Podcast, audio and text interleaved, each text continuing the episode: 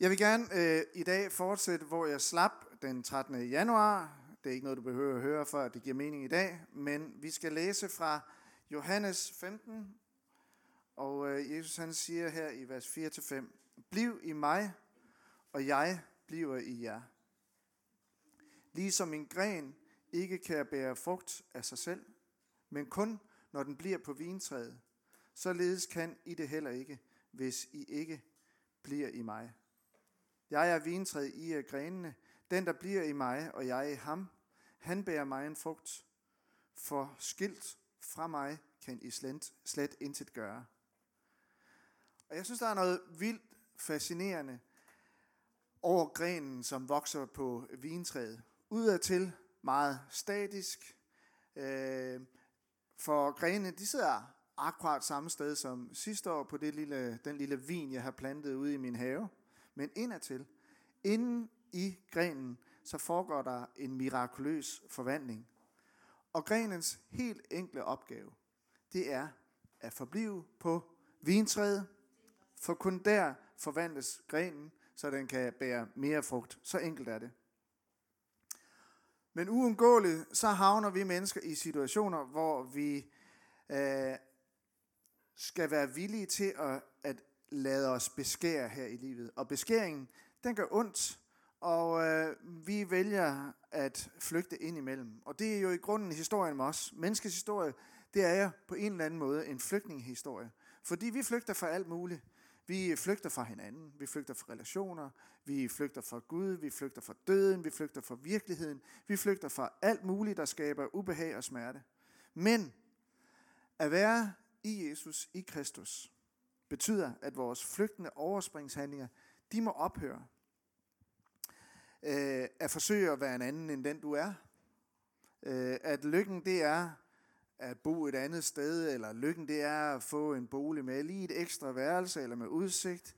Øh, at du måske først kan blive rigtig glad, når du får øh, dit drømmejob, eller ønsker dig et mere eksotisk ægteskab, en mere veltrænet krop, eller at du for alle verden gerne vil have nogle 12 eller det kan være flugt fra familie, man kan være på flugt fra misbrug, øh, gæld, ensomhed.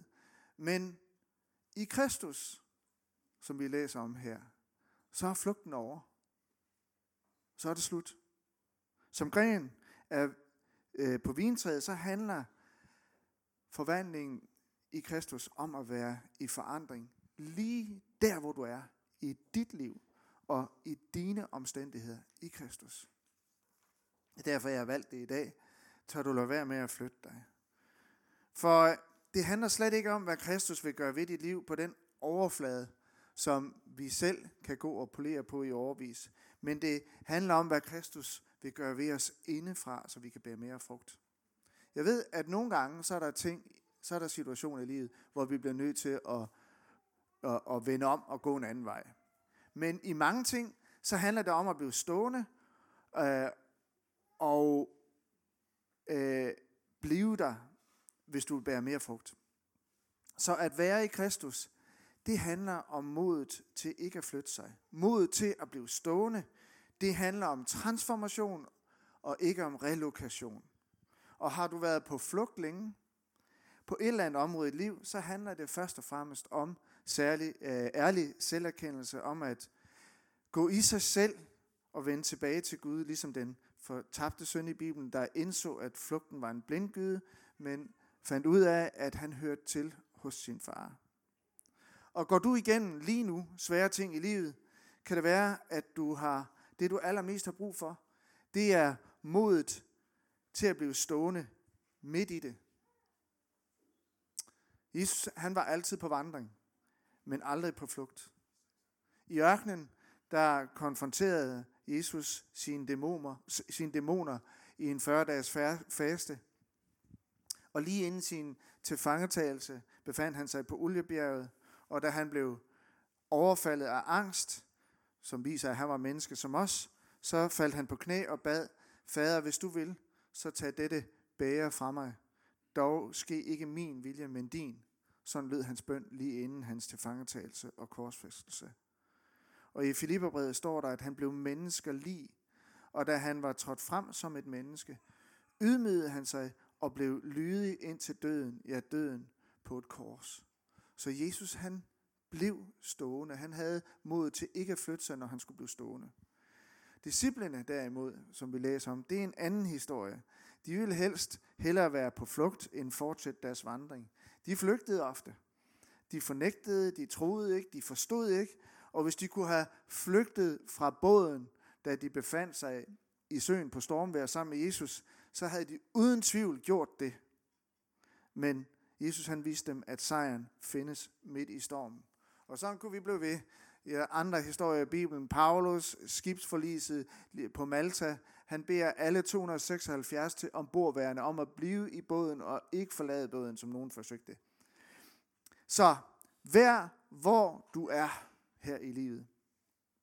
Fordi vi altid er på vej, så har vi virkelig svært ved at forstå, at Gud netop, tror jeg, søger at forandre os der, hvor vi i virkeligheden er, og ikke der, hvor vi ønsker, vi vil være. Jeg har flere kammerater, som når de reflekterer over deres liv og skilsmisserne, de gik igennem, siger øh, af bitter erfaring, græsset er ikke grønnere hos naboen. Nej, fordi græsset, det bliver grønt der, hvor du vander det. Ja, der er helt klart ting i mit liv, som jeg vil ønske var anderledes. Og der er også ting i mit liv, som jeg gerne vil flygte fra. Men der vil altid være ting, som jeg ikke kan flygte fra. Så hvorfor overhovedet prøve, når jeg ved, det kan jeg ikke.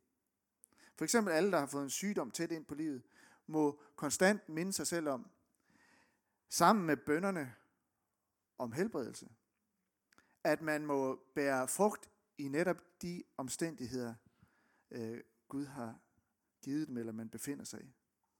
Og så i stedet for at flygte, så må man vende sig til Jesus og øh, hente styrke fra ham. Og jeg har fundet ud af, for min del, at det er okay at spørge Jesus, hvad godt kan der måske komme ud af den her umulige situation? Hvordan har du tænkt dig at stille stormen i mit liv? Vil du give mig mod til ikke at flytte mig, men at være lige der, hvor jeg er? Og ser livet sort ud, derfra, hvor din gren sidder fast på stammen, så er min opmuntring til dig, at du må lukke øjnene og lære at orientere dig i mørket.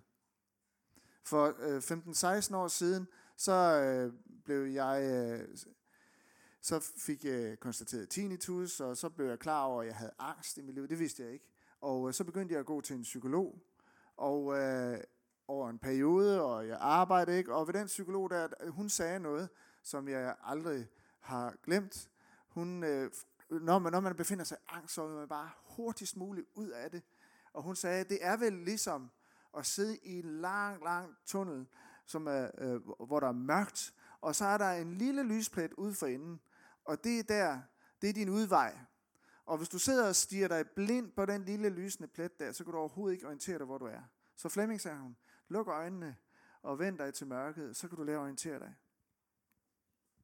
Vær hvor du er i livet.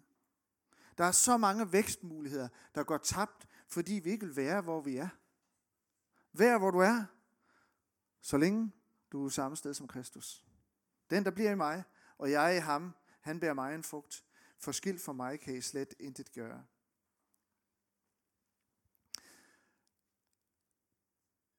Alle forældre har hørt det. Hver barn har stillet spørgsmålet. Hver menneske har følt det. Hvornår er vi der?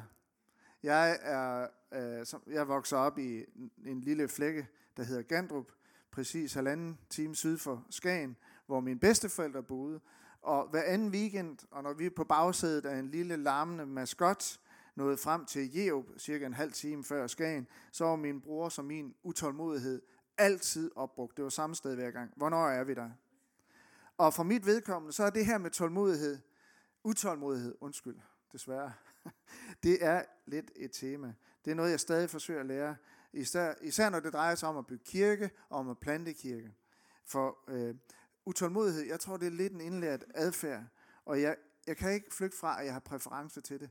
Øh, der var en gang, hvor folk de begyndte at sige, at han virker virkelig stresset. Og det er nok fordi, jeg løb op og ned ad trapper. Og, øh, hvorfor gå, når man kan løbe? Men øh, det fandt jeg ud af, at det var sådan lidt øh, at skyde sig selv i foden her i kirken. Så selvom jeg er stresset, så Virke rolig. Jeg tror jeg nok. Det er i hvert fald en intention. Og egentlig så er utålmodighed, sådan tænker jeg om det, det er mangel på evne til at øh, håndtere frustration. Fordi jeg er den type, der ikke måske værdsætter så meget processen som resultatet. Kan ikke lide utålmodigheden, og derfor skrider nogle gange til impulsive handlinger. Øh, mine børns ægtefæller har her for nylig defineret noget, de kalder for mølhed mode. Og det er altså så en slags tilstand, som de kan genkende, som de har set, vi har, når jeg eller mine døtre får et sådan et særligt overaktivt blik i øjnene, og, øh, og adfærden bliver meget fortravlet og lettere dirigerende. Det skal for eksempel, når vi her var alle sammen afsted i sommerhus, og der skal organiseres rengøring efter en familiehue, så, så går mine øh, piger og døtre, de går i mølhedemode. Og så er det bare med, har ægtefælden fundet ud af, så skal man ikke stå i vejen. Og det er, ja, det er jo bare en af de svagheder, der klart kan spores tilbage til deres mor. Og vi kender jo nok, men altså, jeg tænker, vi alle sammen kender til, at vores tålmodighed den er for lille, og vi kaster håndklædet i ringen, også selvom kærligheden slet ikke har givet op endnu. Så hvornår er vi der? spørger vi. Og svaret det er i virkeligheden nok så uinteressant. For hvor vi er på vej hen, er sådan lidt i grunden sekundært. Vi konstaterer blot, at vi har travlt. Vi er på vej et sted hen, øh, mens vi tror, at det er det allervigtigste for os at vide, hvornår vi er der. Og mange lever, tror jeg, en deres liv, bare på vej væk, uden at vide hvorhen. Det er derfor, vi ligesom sidder på kanten af stolen. En møbelpolster konstaterede, da han skulle ompolstre stolene fra et øh, venteværelse hos lægen, at det var slidt forrest på stolen. Og øh, jeg tror, det er fordi, vi dybest set er fanget i et indre dilemma, som er et gammelt, velkendt tema. Der er noget inde i os, der venter på noget. Men samtidig så forsøger vi at undgå ventepositionen. Vi venter på noget andet, vi venter på noget bedre, og ventetiden den kan ind imellem skabe panik i os. Og når det trækker ud, så kan vi jo tage flugten på en eller anden måde. Vi kan direkte fjerne os fra en relation, eller du kan vælge at blive gamer og sidde og sten med det hele dagen.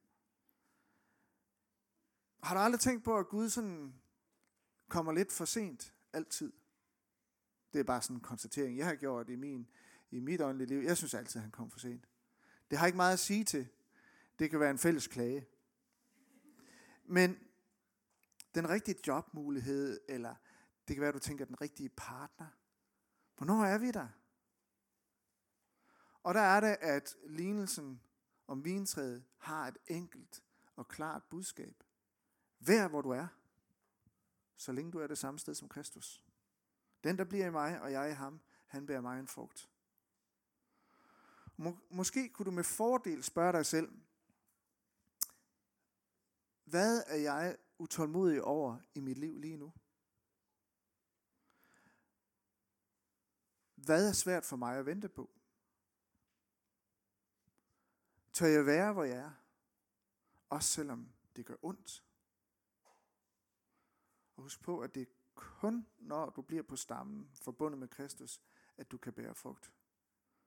Husk på, at det er netop når du tør lade din uindfriede længsler, dine mistede drømme, svigtende håb, afsavn og afmagt, at, at uh, Gud kan rense dig, så du bærer mere frugt. Så ofte er ørkenens hede eller orkanens øje det helt, de helt rigtige steder, hvor faktisk Gud kan gribe ind i vores liv.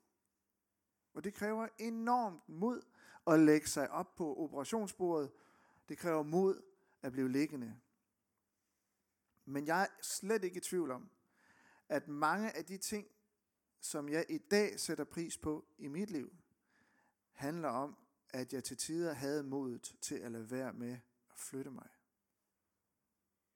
Derfor vil jeg gerne stille dig endnu et spørgsmål.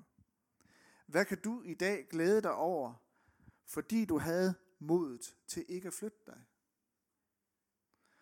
Og hvilke områder i dit liv inspirerer det dig til at udvise samme tålmodighed øh, i dag? Jeg tror, det er grammatisk forkert, men lidt goodwill for din side, så hænger det sammen. Øh, og giver det mening, så kan det være, at I kunne tage nogle af de spørgsmål op i netværksgrupperne, hvis du kommer i sådan en, eller så er du meget velkommen. Vi er ikke på vej til himlen. I den kristne tro, så, så, så lærer vi, at Gud han har lagt en evighedslængsel ned i vores indre. Og det har noget med den her utålmodighed at gøre, tror jeg. Jeg tror, vores utålmodighed er knyttet til en evighedslængsel, som gør, at vi befinder os i et dilemma. Mange har endda i Guds navn med den her længsel valgt at flygte fra den verden, som de var en del af. Det sker, når klostrets mure bliver for høje, og når dets beboere trækker sig tilbage og lukkede dørene i en, inklusiv, øh, en eksklusiv spiritualitet, i stedet for at engagere sig i mennesker og tjene deres samfund omkring dem. Det er også derfor, at vi som København Vineyard virkelig ønsker at involvere os i vores by, og ikke bare flygte fra behovene og trække os tilbage, eller have nok i os selv. Det er meget magtpåliggende for os. Og hvis jeg har sådan et grumpy moment, så kan jeg godt tænke mig, når man bliver 60, så må man gerne blive lidt grumpy. Så har jeg tænkt, at ikke inkluderende, ikke udadvendte kirker, de er lidt en klods om benet. Samlet set, så trækker de bare ned. Men det var et grumpy moment. Hvad skal vi med den, siger jeg bare. Den kristne tro, den, øh, den forklarer, at den her utålmodighed, den handler om længsel efter evigt samvær med, med faderen. Og derfor så gør vi mennesker os også mange forestillinger om livet efter døden. Vi antager måske, at det er en himmelsk tilstand, hvor tiden den er byttet ud med evigheden. Hvilket er overhovedet svært for os at forestille os. Det er i sig selv svært nok at lægge iPhone til side et par dage. Woody Allen sagde, Eternity is a long time, especially towards the end. Og vi har svært ved at forstå det. På en eller anden måde, så længes vi bare efter noget, og vi længes efter den himmel. Men vi er ikke på vej til himlen. Det er himlen, der er på vej til os. Og den er her allerede. Og gør det nogen forskel, hvad der kommer først, og hvornår? Ja, det mener jeg i allerhøjeste grad, at det gør. Fordi himlen har nemlig invaderet vores tid her nu. Jesus han prædikede konstant, det var et tema for ham, at han kaldte det Guds rige er kommet nær. Og hvad er det for et rige, han snakker om, hvis vi skal oversætte det til dansk? Paulus han kalder det rige for retfærdighed, fred og glæde. Øh, eller man kunne beskrive Guds rige, Guds rige som omfanget af Guds vilje. Og at Guds rige er at finde der, hvor Guds vilje sker. Bliver det for kryptisk? Jesus han sagde, kom i dit rige, ske din vilje. De to ting hænger sammen.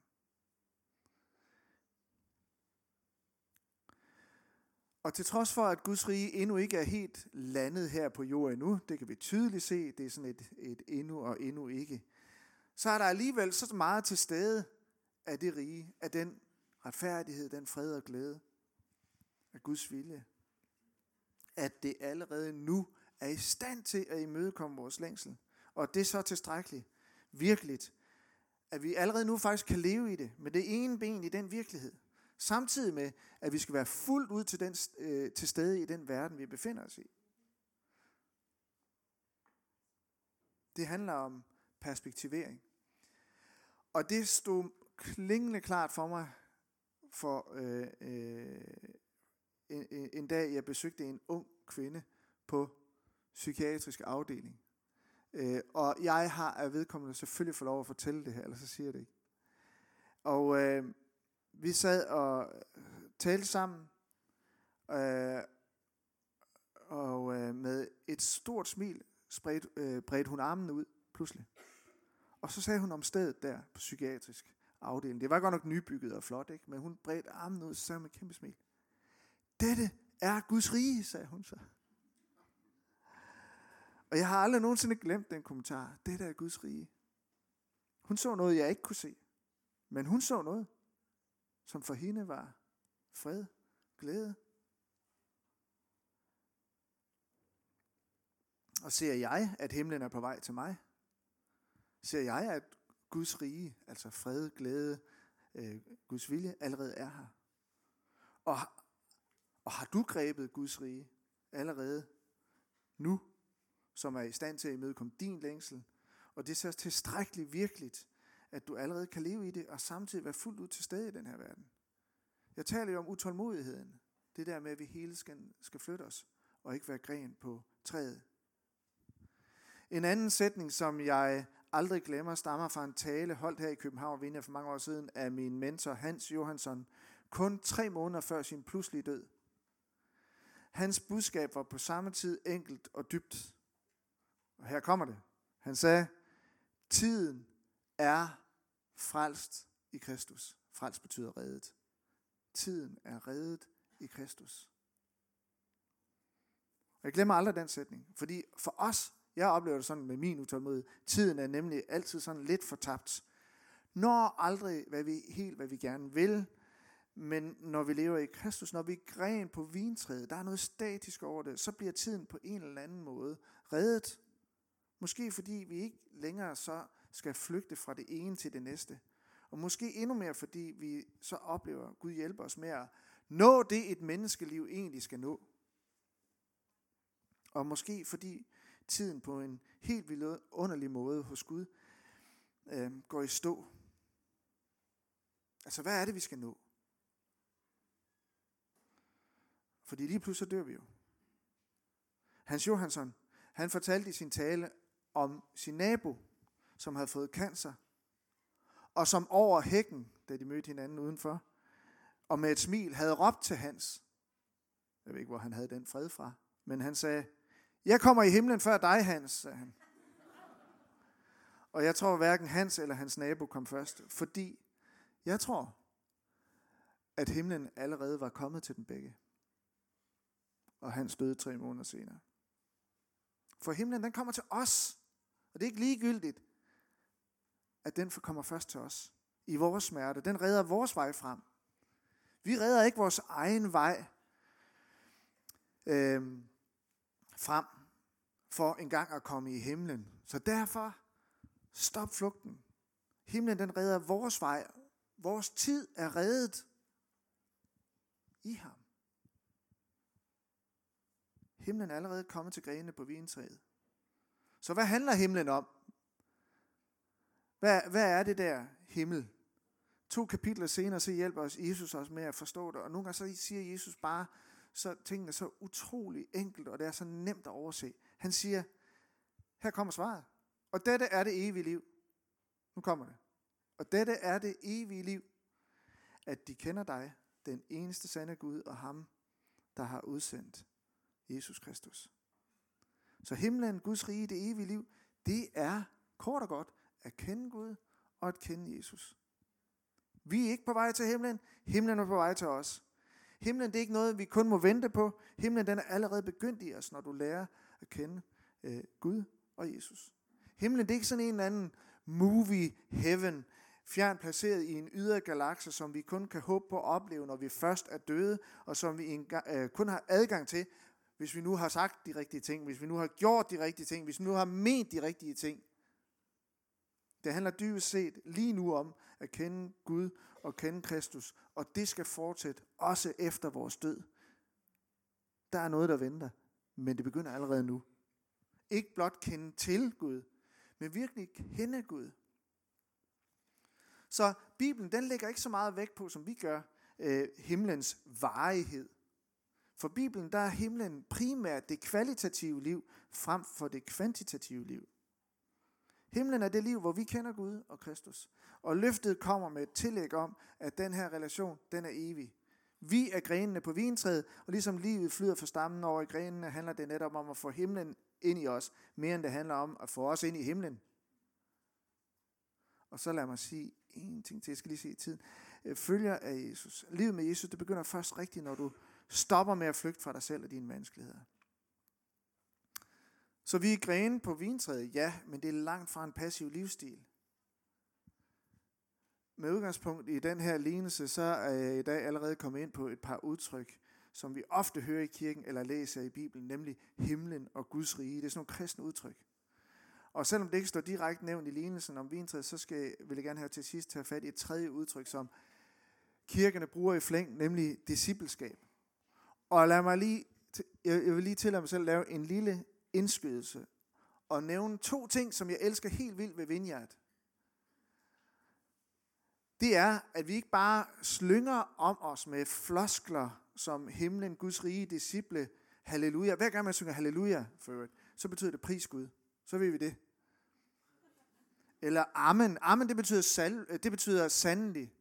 Og vi snakker om ord som salvelse, eller dem uden for kirken, eller dem inde i kirken. Jeg skal ikke lide det. Jeg har prøvet at få det ændret til, at det hedder kirkevandt eller ikke kirkevandt.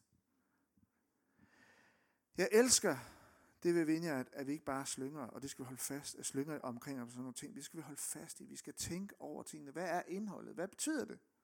Desuden, en anden ting, jeg elsker ved det er, at vi ikke hyper en stemning op. Men vi forsøger at have en ærlig spiritualitet, hvor vi tilgængeliggør os selv for Gud. Vi er grenen på træet. Jeg synes, det er helt vildt fantastisk at møde mennesker, som er vildt begejstret i deres tro, begejstret for Jesus. Og er du begejstret, så vær begejstret. Så vis os din begejstring på din egen måde. Men jeg vil også gerne sige her i Vinde, at er du ikke begejstret, så behøver du heller ikke at vise begejstring, når du er i kirke. Øh, eller lytter til en tale, eller øh, synger en sang. Du kan være helt dig selv. Det elsker jeg, Vinja. Du må stå med hænderne i lommen, eller du må hoppe. Du gør lige, hvad du vil. Øh, du er mere end velkommen til at vise begejstring, men aldrig nogensinde som en præstation. Og den, det elsker jeg, Vinja, det vil jeg rigtig gerne holde fast ved. Det der med begejstring, det bliver også en lille smule svært for nordjyder som mig. Fordi udtryk begejstring, det vil altid være en præstation. Der findes simpelthen ikke superlativ i nordisk grammatik. Men her i Vinja, der forsøger vi bare, altså spiritualiteten det er, vi tilgængeliggør os selv for Gud. Her står jeg. Og hvis du findes Gud, det er jo to sag. Det er jo ikke noget, vi ved, men vi tror. Vi er nogen, der tror på, Gud finde. Så er vi tilgængelige. Så kan du møde os, tale os. Og det betyder, at vi behøver ikke at hype noget op. Altså, der, bør, der er ikke nogen prædikant, som skal forlange nogen, begej, øh, nogen begejstret øh, reaktion for dig. Du må sidde og falde i søvn. Vi behøver ikke hype det op. Hype det op. Og det er en rigtig dejlig sidegevinst ved det her, udover at det forhåbentlig kan blive en ærlig spiritualitet, det er, at så kan vi måske også tage vores venner med til gudstjenester i netværksgruppen, når vi ikke kører en stemning op. Samtidig med, at vi taler et sprog, folk forstår, eller vi i det mindste forsøger at forklare, hvad der ikke er til at forstå. Og der skal vi så lige tilbage til det her kristianesiske ord, som på, har med grenen på vinen øh, øh, at gøre, nemlig discipleskab. Discipleskab, det betyder en lærling eller en elev.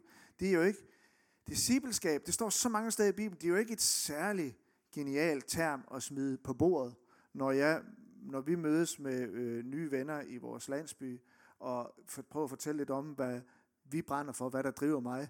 Jeg vil være en disciple af Jesus. Det er jo ikke noget, man smider ud på bordet der med folk, der ikke er vant til at gå i kirke, eller hvad? Det synes jeg ikke. Så det siger jeg ikke. Jeg siger ikke, at jeg er Jesu disciple. Hvad med, hvad med i stedet at sige, og nu vil jeg gerne introducere et nyt udtryk, følger af Jesus. Kunne vi bruge det ord i stedet for? Følger af Jesus. Jeg er ikke kommet på noget bedre. Når der kommer noget bedre, så tag det eller lad være. At være en, en følger af Jesus, det er jo ikke en statisk tilstand. Det er måske endnu bedre, end at være en lærling men at man virkelig følger. Man ikke lærer noget, man følger. Og når du skal og tilbage, når du, når du skal finde mod til ikke at flygte, så handler det som nævnt om at være, hvor du er, og hvor Kristus er. Også selvom Kristus er på vandring, og du er på vandring med ham. Der tales rigtig meget i kirken om, hvad det vil sige at være disciple, og være en følger. Og øh, jeg vil bare sige, der findes ikke, vi er alle sammen grene på det samme vintræ. Der fælles ikke nogen 12-tals disciple. Øh, nogen, der tager det mere alvorligt end andre som sådan. Der findes, vi alle sammen følger, vi alle har til opgave at lære Kristus og Gud bedre at kende. Der er ikke elite-disciple, skvat-disciple, der er ikke indercirkel, der er ikke ydercirkel, der er ikke noget A-hold, der er ikke noget B-hold. Vi, vi er alle mennesker over for Gud. For discipleskabet, det flyder fra, følgeskabet flyder fra stammen over i grenene. Det handler ikke om at sætte en masse standarder op, som kun kan opfyldes af de få. Jeg havde en ven, han blev engang spurgt, jeg så så meget op til ham, og pludselig stoppede han med at være præst, og så spurgte han, hvorfor stopper du med det? Så sagde han, det er fordi, de ikke tager det alvorligt. Men jeg tænker, måske bare din utålmodighed, bare, øh, måske var din tålmodighed sluppet op. For hvem, hvem tager det tilstrækkeligt alvorligt? Og har Jesus det ikke med at begynde forfra med os? Har Jesus det ikke med aldrig at give op? Kom han ikke til dem og døde for dem, som gav op? Så jeg tror, at den måde, vi bliver følger af Jesus på, man, øh, der er noget i Australien, øh, man kan øh, drive kvægbrug på to måder. Enten så kan man sætte hegn op, eller også, og det, er, det tror jeg er et stort arbejde, og, eller også så kan man øh, grave en brønd. Og jeg tror, det er det, vi skal. Vi graver en brønd. Vi skal lære Gud at kende, lære Kristus at kende. Og det er det, vi skal længes, øh, jeg mener, vi skal længes efter. Ja, lad os stoppe der. Du måske spørge dig selv om, hvad er du utålmodig over dit liv, over øh, i dit liv lige nu? Hvad er det, der er svært at vente på? Og tør du være, hvor du er, også selvom det gør ondt?